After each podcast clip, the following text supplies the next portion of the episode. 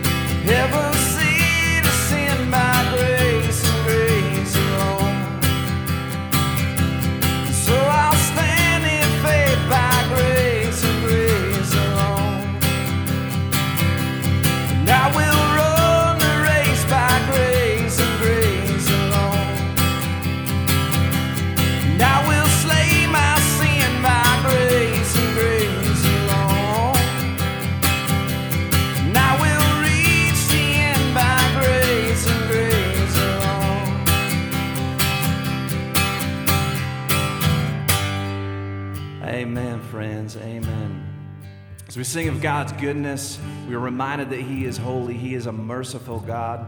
That's why we leave time in every one of our gatherings for uh, confession and repentance of our sins. So I'm going to kick it to the house church leaders. They're going to lead us um, in just a prayer of confession if you're on your own this morning, I just just take a couple minutes to, to read through these things and, and um, let's just be a people, a praying people um, together this morning.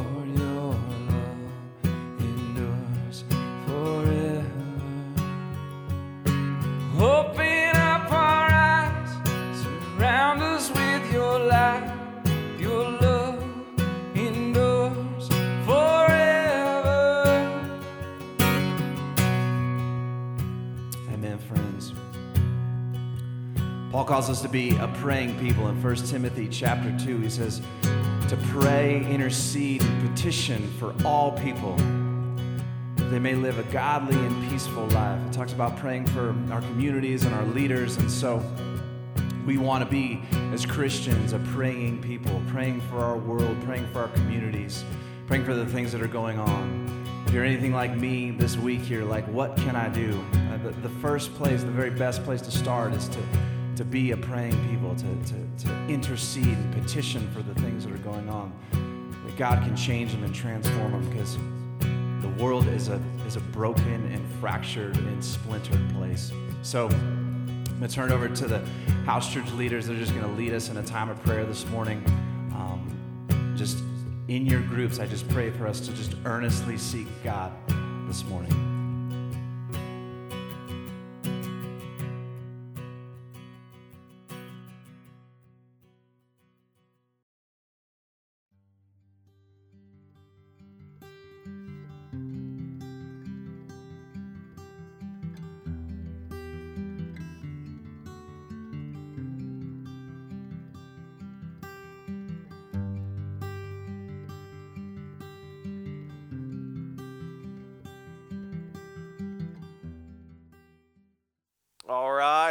Morning, Flourishing Grace. Uh, man, I want to just say welcome. My name is Josh Knight. I'm the pastor of Preaching and Vision. For those of you who are maybe tuning into this for the very first time, we're gathering every single week um, in this kind of digital way. We actually have house church gatherings um, that we are doing as a church. They're meeting throughout all of uh, Davis County. And, and I just want to say, real quick, before we get into the word this morning, um, uh, I just want to kind of give you an update on what's going on with our house churches. So we have been kind of um, kind of riding this middle line uh, here at Flourishing Grace, right? There are some who are saying, no, no, no, no, no, we can't do any kind of gathering yet. Uh, everybody needs to hold off, nothing, nowhere, don't touch, don't engage in any way. Uh, lock yourself in a room, uh, don't even, right? There's, there's that side. And, and then there's, and there's another side that says, no, no, no, we must just forget all of this. Who cares? Um, we're, we're going to do everything back to normal. Let's pack everybody in a room and just sing and and, preach the gospel. That's what we're called to do. Um, here at Flourishing Grace, we've chosen to kind of, kind of slowly, step by step, walk as wisely as we can, and each and every single day, kind of look at what's happening in the landscape of, of our context here in Utah and say, what do we do next? Not what does this person say we should do next or what does that person say we should do next, and what do we do next based on all of the information that we are given um, and, and what the experts are telling us, the true experts are telling us uh, in this. And so we have opened up house churches. We have. Um, I know 10 or so house churches that are gathering throughout all of um, even South Davis County and North Davis County. Uh, we have house churches that are gathering every single week. They're singing together, uh, they're going through confession, they're reading the word together, um, they're praying together, um, and then they're engaging in this uh, video, teaching together every single week. Next Sunday, we're going to be taking communion together in our house churches. Very excited about that. Um, and as we've looked at the numbers here in Utah, we've seen uh, as we've reopened as a state, um, we've seen a we've seen a great spike in the number of coronavirus cases and deaths. Uh, we have seen uh, Logan, Utah, this past week was the number one uh, greatest increase in coronavirus cases in the entire nation. In the entire United States of America, Logan, Utah was number one for the most increase of cases, um, and we know why. It's no it's no um, mystery as to why we're seeing this spike. Um, however, it has encouraged us as a church to continue to walk wisely. We're not going to go backwards. We, we believe that uh, the house churches are uh, fairly safe, as safe as, as anything else is going to be. And so we're going to commit to the next uh, six weeks of being in house churches together. Well, seven if you include today. Seven weeks of being in house churches together. And so for those of you, I just want to say for those of you who are maybe sitting on the side saying, you know what, they're going to gather, gather any day now. We'll be back, be back in the building. Um, I'm just going to wait till then. I want to invite you to join a house church next Sunday. We're going to be taking communion together uh, participating in the Lord's Supper in our house churches, um, just singing together, um, just spending time. We have a children's ministry that's taking place in our house churches uh, for those of you with kids. Um, let's, let us not forsake gathering together. Um, let us participate in that. Uh, of course, for those of you who are in an at risk category or for your own safety would say, man, I don't, I don't think that's the best decision for me, um, then please, please refrain. But for those of you who are kind of sitting on the sidelines saying, I'm just going to wait till they regather, gather uh, together, man, it's going to be seven weeks, and that's just too long for your own spiritual growth, your own spiritual nourishment and health um, to be outside of a biblical community. And so I want to invite you to go onto our website, flourishinggrace.org. You can sign up for a house church right there today, right now, um, and we'll get you plugged into one next Sunday, and we'll take communion together in those house churches. It's going to be a great, great Sunday for us next week. Um, we are beginning a brand new series this morning, um, but before we do that, I just want to quickly speak into everything we have seen, everything we have seen uh, over the past few months in our nation.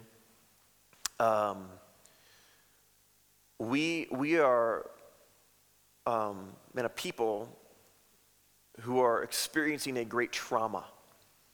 And I, I don't say that flippantly. There have been a series of traumatic events that we have um, borne witness to. Uh, some of us firsthand in a very, very real way. Others of us from a little bit of a distance, right? Starting just a, a few months ago, uh, for all of us, every single one of us who are listening to this right now, our lives were in a moment, in an instant, changed. Um, wh- whether you are, no matter what stage of life you may be in, uh, life changed for us. As, as this coronavirus pandemic swept through our nation and really through the world.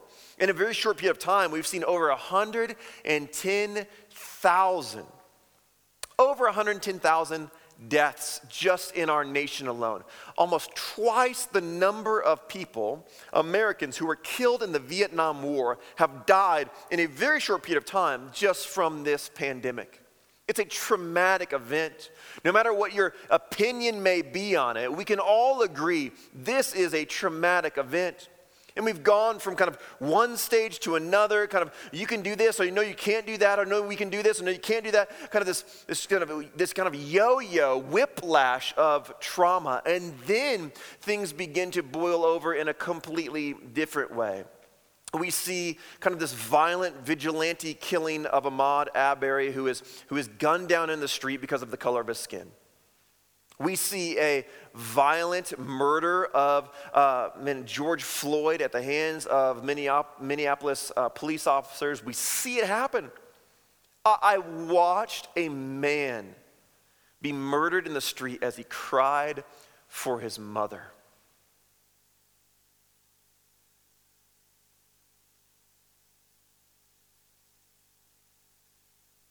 And then we've watched our nation erupt in protest many of them peaceful, but many of them violent. We saw stores looted, cars burned, people beaten, people shot, people killed just in the past couple weeks. The question I want to wrestle with this morning before we open the Word is how does the Christian respond to this? How does flourishing grace respond to this? We've spent five months, five months in the Sermon on the Mount. We just finished it two weeks ago.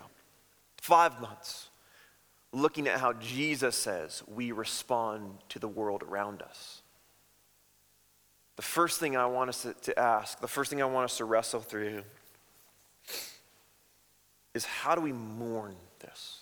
Right out of the gate in the Sermon on the Mount, Jesus says, Blessed are those who mourn in the response of the Christian when we see this unbelievable outpouring of sin. Unbelievable outpouring of sin in our nation, on the front page of every newspaper, on every channel on the television. Every time you open your computer or look at your phone, we see this unbelievable result of sin in a way that we have not seen in some time in our nation, so blatant the curse of sin being, being shoved in our faces, there ought to be grieving and mourning from all Christians everywhere. If you are in some way living numb to this, kind of in your own little bubble, saying uh, that, that's for them, that's not for me, you must wrestle, wrestle with the question Am I actually a Christian? The things that I have seen over the past weeks have grieved the Spirit of God. The response from the church has grieved the Spirit of God. I've seen people who say, Man, I'm a Christian. demand their rights, demand their comfort, demand their control. Forgetting that they gave all of that up when they chose to pick up their cross and follow Jesus. It is okay. It is right to mourn this. Have you cried in the past week over this? Have you wept over this? The second thing I want to ask you is this What are you conforming your mind to? What are you conforming your mind to? Are you conforming your mind to the things of this world, or are you being transformed through the renewing of your mind through the, through the Word of God? Now, it's easy to say, I'm not being conformed to the way of this world. But let me ask you this What have you spent more time on in the past week? Have you spent more time watching the news and reading the news and reading social media, or have you spent more time in the Word of God? Now you have your answer. What are you conforming your mind to? What are you conforming your mind to? Most Christians most people who call themselves Christians right now are conforming their minds to the world. The response of their heart is driven by the way of the world, not by the way of our God. The response of their mind is driven by the way of the world and what they're seeing, what they're being told they should feel and told they should act based on the news, based on social media, rather than what they're reading in the Word of God. What are you spending more time on? I want to challenge you this week to keep a record Keep a record of every minute you spend watching the news, every minute you spend on social media, every spin, minute you spend reading the news, and every minute you spend reading the Word of God. And to spend more time in the Word of God this week than you do in news and social media. What might happen if just the men and women at Flourishing Grace did that? What would happen if we actually, if we actually we're transformed by the renewing of our mind this week. Next, I want to challenge you with this, right? In the Sermon on the Mount, we see this kind of this unbelievable call to, to love our enemy, to turn the other cheek, to go the extra mile, to give our out, outer garments as well, right? To, to, to love our enemy and pray for those who persecute us. To love our enemy and pray for those who persecute us. Have you loved your enemy this week? Have you prayed for them? I, I don't care if you're on the left or the right, I, I, it doesn't matter what your political views are, what your, what your cultural views are. Have you prayed for your enemy this week? Have you prayed for the family of Ahmaud Arbery? Are you a follower of Jesus? Have you prayed for the white men who chased him down and shot him because of the color of his skin? Have you prayed for them? Are you a Christian? Have you prayed for the family and friends of George Floyd? Have you prayed for the officer who took his life and his family and friends? Are you a Christian? Have you prayed for Donald Trump? Have you prayed for those who are protesting violently? The looters, the car burners. We prayed for them, their families, and their friends. We begged Jesus to reveal his glory and his mercy to them. Have you prayed for our politicians? Have you prayed for our police officers? Have you prayed for our black brothers and sisters? Have you prayed for our white brothers and sisters? Have you prayed for them? Have you loved your enemy and prayed for those who persecute you? Are you really a follower of Jesus? And finally, are we really loving our neighbor? In the Sermon on the Mount, we see this picture of these two different golden rules. We preached on this the Sunday before Mother's Day, right? Um, at Jesus' time, there was already a golden rule. This, this guy, Elder Hillel, this rabbi, had, had created this golden rule do not do unto others as you would not want it done to yourself. Jesus turns that golden rule and creates his own. He says, Do unto others as you would have done to yourself. What have you done in the past week? What have you done to others? How have you served? How have you loved your enemy? I'm not talking about posting on social media, I'm talking about actually doing something. How have you served those who you disagree with? If you were a protester, how would you want to be loved? If you were a black brother or sister, how would you want to be loved? If you were a police officer right now, how would you want to be loved? Are you doing to others as you would have done to yourself? Are you actually doing something? Are you extending the love of Christ to a fallen world? As I said before, over the past few months, the, the most disturbing thing, the most disturbing thing to me over the past few months is not over 100,000 people dead. It's not George Floyd. It's not Ahmaud Arbery. It's not um, politicians bickering back and forth and creating publicity stunts. Not, it's not any of that. The most disturbing thing to me over the past few months has been the response of people who call themselves Christians. Declaring their rights, fighting for their comforts, rather than denying themselves and taking up their cross and loving their enemies, praying for those who persecute them. People being completely conformed to the way of this world rather than being transformed by the renewing of their mind. So, friends, my, my friends here at Flourishing Grace, those of you who would call this place your home, who would call me your pastor, I want to challenge you this week to pursue Jesus more than you ever have before in your life because we need him more now than, than maybe we have in the past decade. Satan is winning left and right, creating division and dissension, unrest, empathy, weariness. He wants you to be tired. He wants you to be weary. He wants you to not care. He wants you to care too much about this thing or care too much about that thing. He wants you to be distracted. He wants you to be divided. The only thing that is going to unite us give us peace and rest is Christ. We need him now. We need him now so unbelievably much. Will you join me in pursuing him more than you pursue anything else in the coming weeks? Let me do this. Let me pray for us, and we're going to get into the word this morning. Let's pray.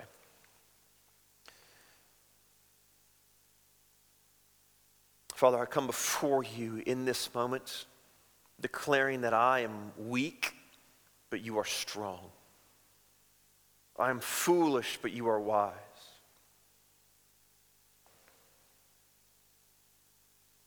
My heart lacks peace,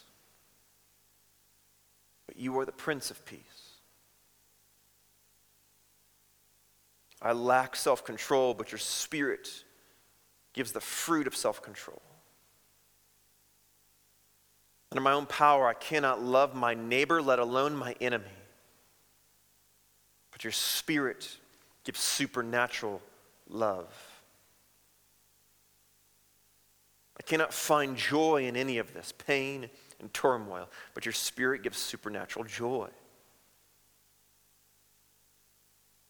And so, right now, would you free your church from the bondage of this world? Would they not be conformed to it, but would they be renewed transformed in a way that only you could do? Would we be a people with deep resolve to never take our gaze off of Christ? Would we be a people who every day look deep within ourselves and say, What comfort am I clinging to? What right am I holding on to? And give those things up at the call of Christ to deny ourselves, take up our cross, and follow you.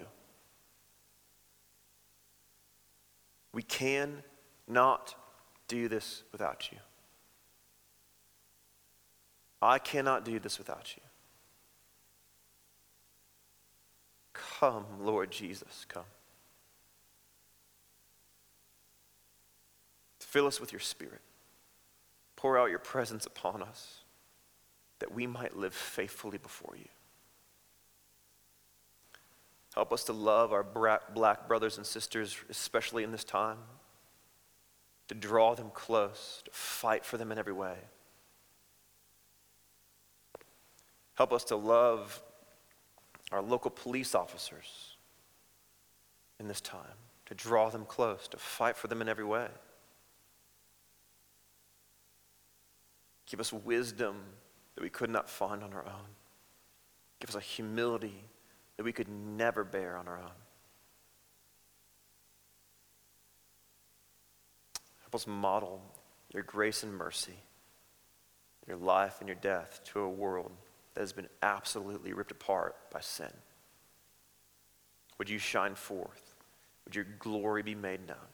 I pray these things in your name. In the name of Jesus, amen. Amen. Amen, flourishing grace. We love you. If you need somebody to talk to you about all of this, you, you, you, the burden of this is just too much for you. Man, we are here for you. And um, myself, our staff, we would love to wrestle through all of this with you. I know it, it's been hard. It's been a hard few months. And I know some of you have been, been lifting a heavy load and carrying a lot. There's a lot on your heart. And we'd love to talk to you about that. We'd love to just cry with you, pray with you. Um, let us know how we can help. Let's dive into the word this morning. Um, we are going to be starting a brand new series today uh, on the presence of God. The presence of God. Um, and we're going to be in this for the next seven weeks, which is a pretty short series for us. Um, we just Spent five months in the Sermon on the Mount, so seven weeks is pretty short for us here at Flourishing Grace. Um, but we're going to be unpacking the presence of God together. I'm going to keep it really short this morning.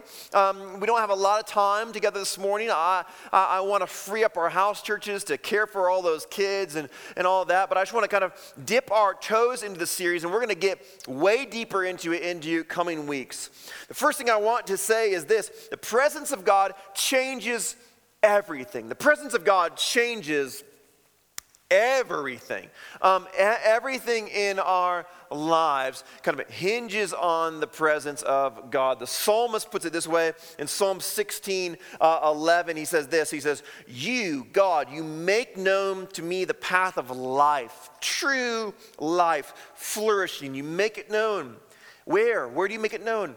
In your presence, there is fullness of joy. At your right hand are pleasures forevermore. Our culture, you and me, we have bought into so many lies about where our joy and where our pleasure comes from. So many lies. Yeah, I've bought into these lies. That, that, man, if I could just have a little bit more money, there would be greater joy and greater pleasure in my life. If I could just have a little bit more control, there'd be greater joy and pleasure. If we could just have a little bit more say, if my voice could be heard, there'd be greater joy or greater pleasure. If I could have more fame, there'd be greater joy or greater pleasure. If I could have more rest, there'd be greater joy and greater pleasure. If I didn't have to deal with all the things that are going on in the world around me, there'd be greater joy and greater pleasure. If, there, if this coronavirus thing wasn't happening, there'd be greater joy and greater pleasure. If all of this racial injustice wasn't happening, there'd be greater joy and greater pleasure. None of that is true. It's not. It's not. In your presence is the fullness of joy. The only place where our human longings completely, totally become extinct is in the presence of our God. The only place where you will find the fulfillment of your longings, the fullness of your joy, pleasures forever evermore, is in the presence of our God. In the story of Scripture is bookended. It begins and ends with the presence of God. In the beginning, Genesis chapter 1, God creates. He creates. And so often we're told, and it's true, he creates the heavens and the earth. And we've told, we kind of fallen into this idea or we believe that he creates it as a home for us. That's true. He creates it. We, we inhabit it. We live here. So that's, there's truth in that. But ultimately, what he's creating is a home for himself where he would dwell with us. That's the plan. The cosmos is his holy temple, the Garden of Eden, the Holy of Holies, where he will dwell with man. Where they'll dwell with man. This is what he's creating. This is what he's breathing into existence. This place where he will rest. On the seventh day, he rests, where he will rest with us with you and me for all eternity. This is what he's creating. He's creating this paradise where there is no injustice, where there is no longing, where there is no brokenness, where none of these things do not exist. He is creating this beautiful place where his presence is the focal point. His presence is the thing that will bring us the fullness of joy and pleasures forevermore we see in Genesis chapter 3. This is after the fall, after Adam and Eve have, have broken all of this, right? This is what we see, this kind of glimpse into what this was like. In verse 8 of Genesis chapter 3, we see that and they, Adam and Eve, heard the sound of the Lord God walking in the garden in the cool of the day. And the man and his wife hid themselves from the presence of the Lord God among the trees of the garden. What we see happen in this moment is the presence of God is still there. It is man and woman who have now hid themselves from his presence. Man and woman now hide themselves from him because they have, are now broken. They are now ashamed. They realize that they can no longer fit within the presence of God they can no longer live before the presence of God. All of what was right, all of what was good, this, this beautiful, holy, cosmic temple that our God has created is now ruined for mankind. And it's not even cursed yet. The curse comes later. Instantly, man knows, I no longer fit in to the presence of God. Now, some of you are already asking the question, you're already saying, wait a second, Josh, hang on, hold on. I thought God was like always present.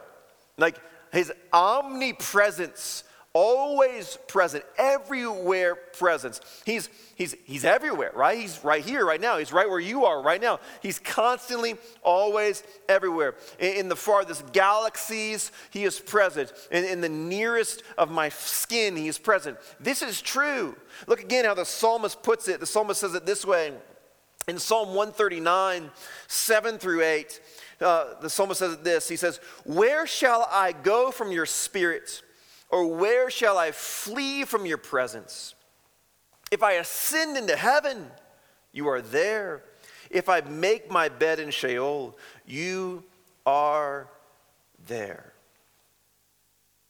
God is present everywhere, at all times and the highest of highs and the lowest of lows. It, no matter where you go, He is omnipresent, constantly, always, everywhere present. But the bulk of Scripture, when it speaks of the presence of God, speaks of a different type of presence. So there, there is his omnipresence, and then there's a different type of presence um, that we are going um, to kind of call his manifest presence. So there's the omnipresence, and then there's the manifest presence. The manifest presence is what we see in the garden as he's walking in the cool of the morning. His manifest presence we see in the burning bush.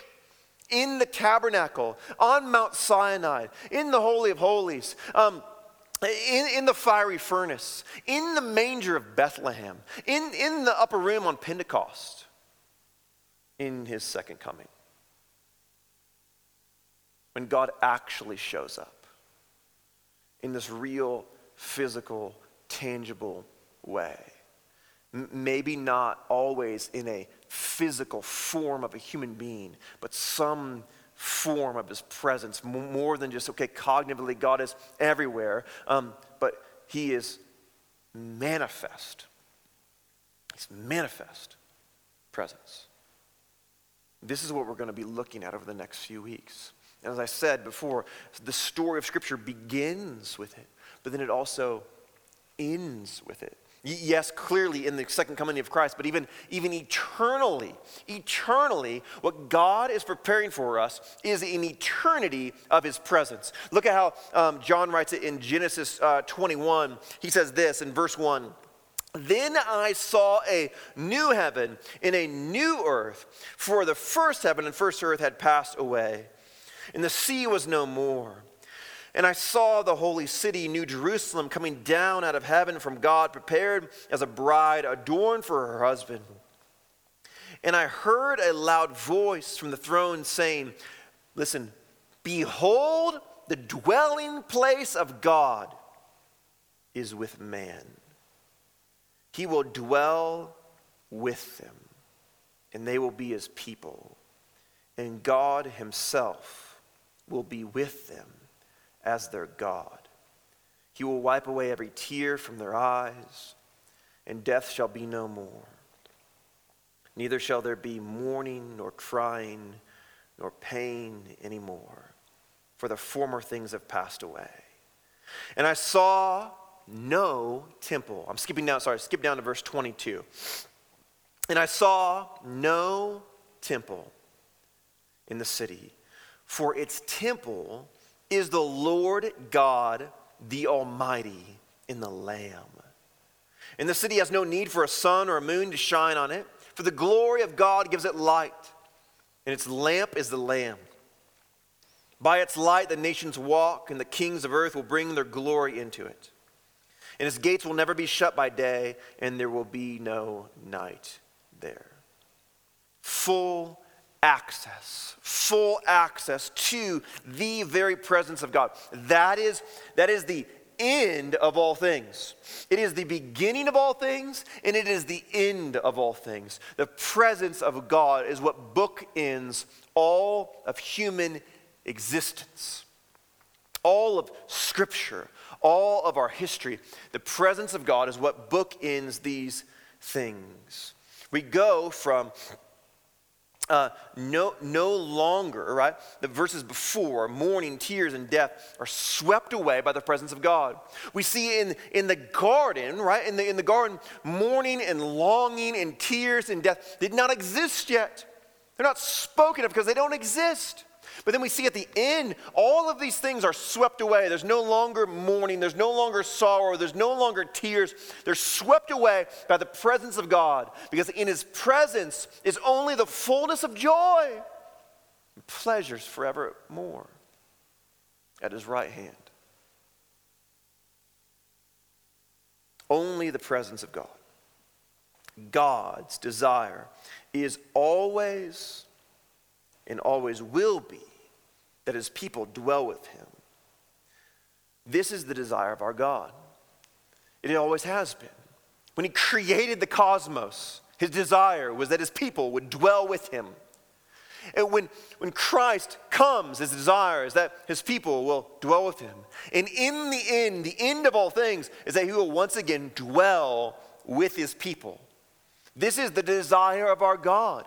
This is the hope of our God. Not, not because he's some sort of overbearing parent. Right? He's not like, please live in my basement forever because I, I, you know, I want you near me. That's not why. He's not like the, the kind of the grandma that just like never lets the grandkids go and is constantly just like kissing and smooching all over them. All right? It's not that. He knows that the best thing for you is his presence.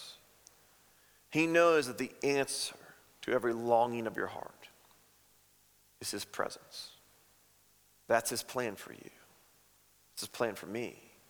It's the presence of God.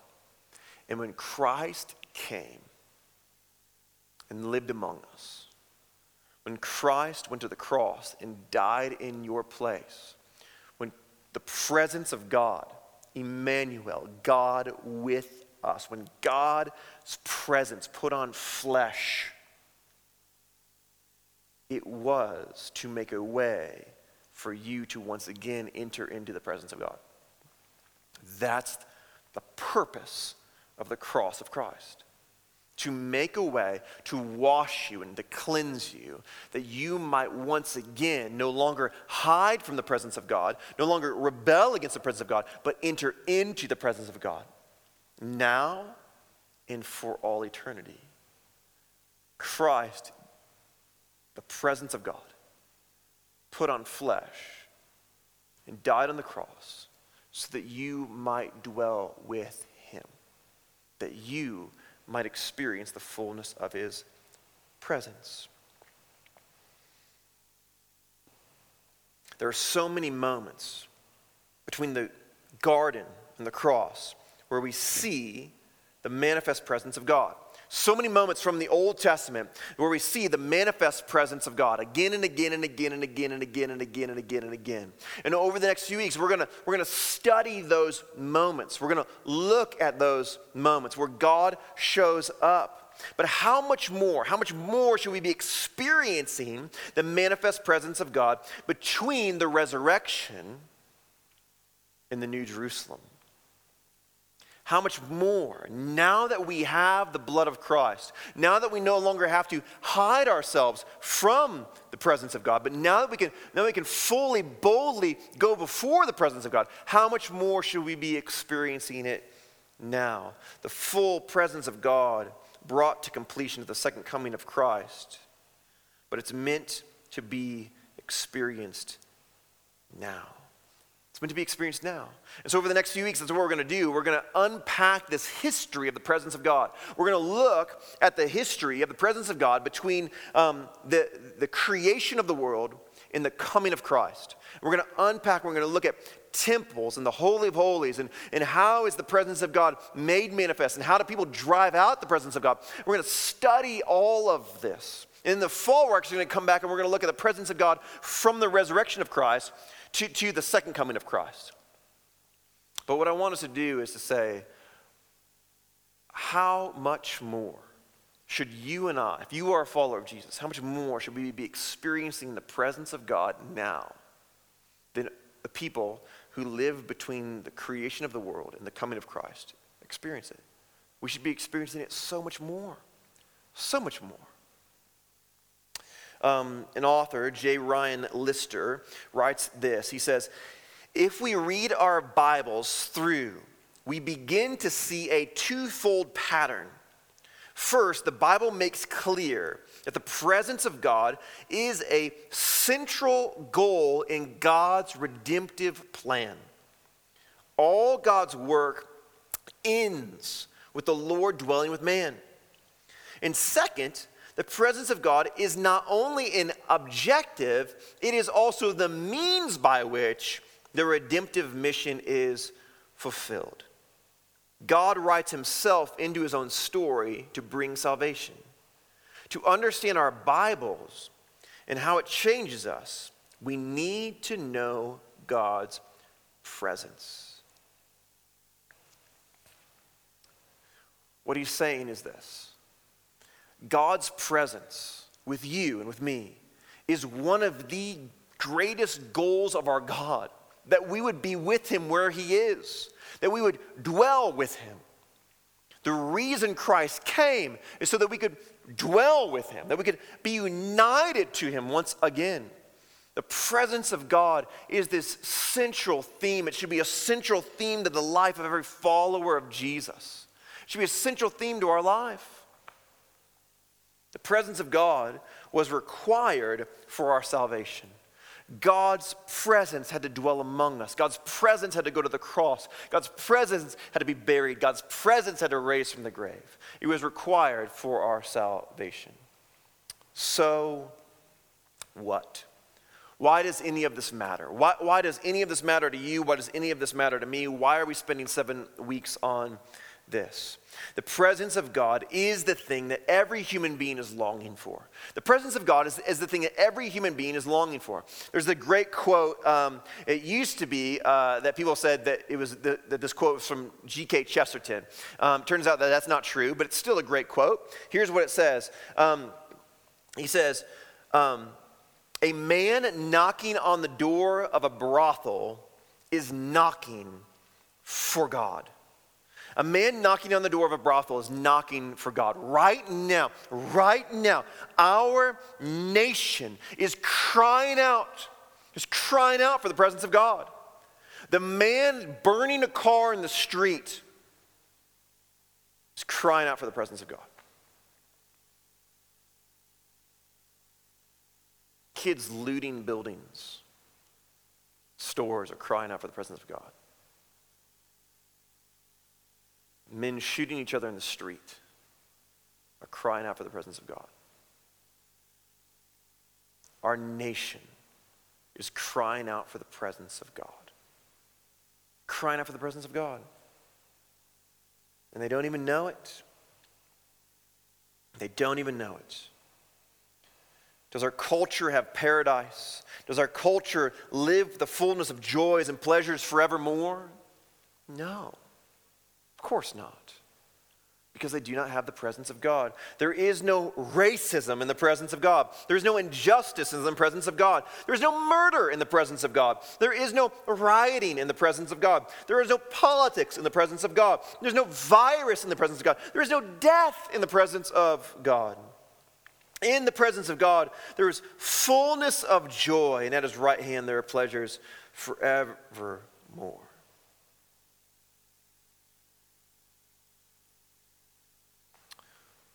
Friends, what if God wanted you to experience his manifest presence right now?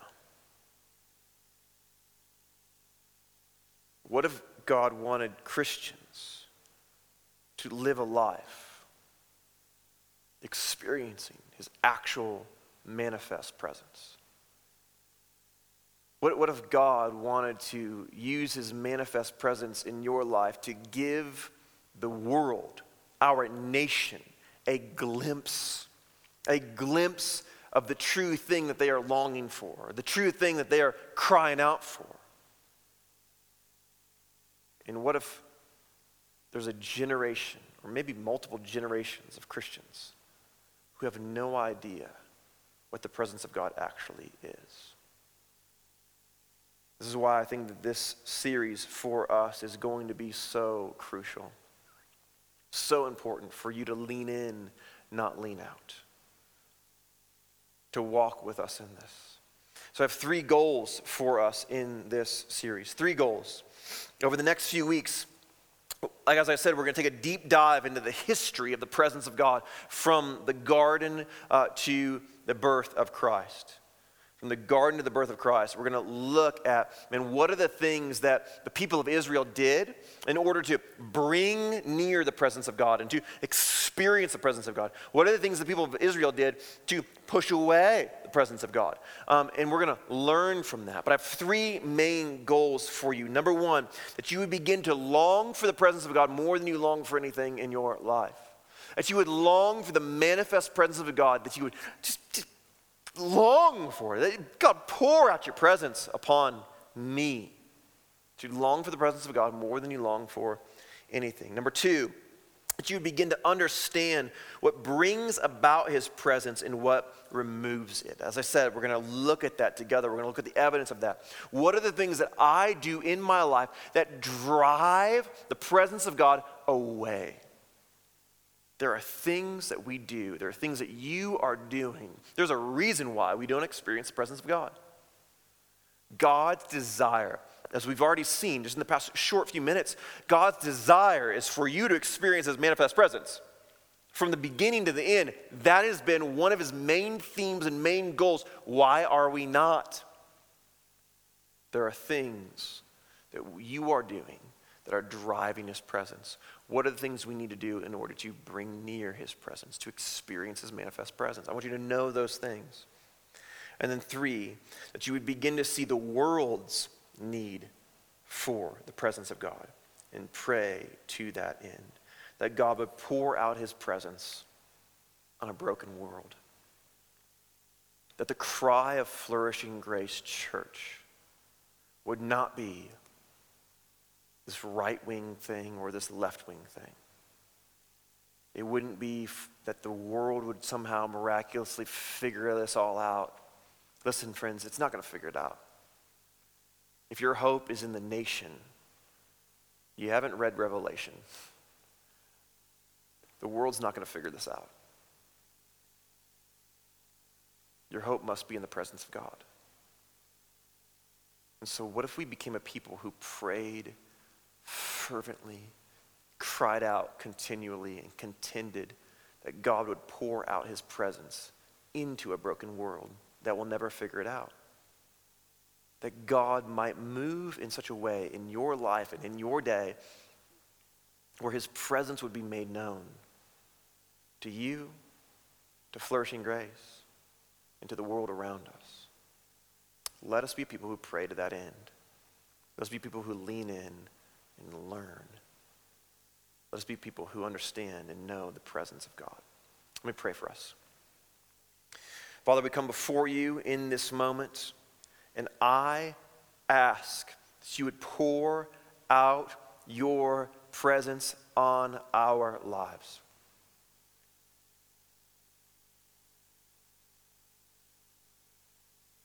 That in our house churches, we would experience the manifest presence of God. In our homes alone, as we pray and pour out our hearts and read our Bibles more than we read the news and social media, that you'd pour out your presence upon us. That you would raise up within the nation men and women who are hungry for the presence of God and that you would create a mighty movement of justice and mercy and peace and love. Not, not based on human means but based on the presence of god. It would all come as an outpouring of your presence. Would you pour it out? Would you show us? Would you reveal to us? Would you create within us awe and wonder? Maybe glimpse maybe see your glory. Maybe hunger and thirst for more Teach us and show us. Pray these things in your name. In the name of Jesus. Amen. Amen. Flourishing grace. I'm praying for you. Please be praying for me. Please be praying for each other this week. We, we need God now more than we need anything else. I love you. We'll see you all next Sunday.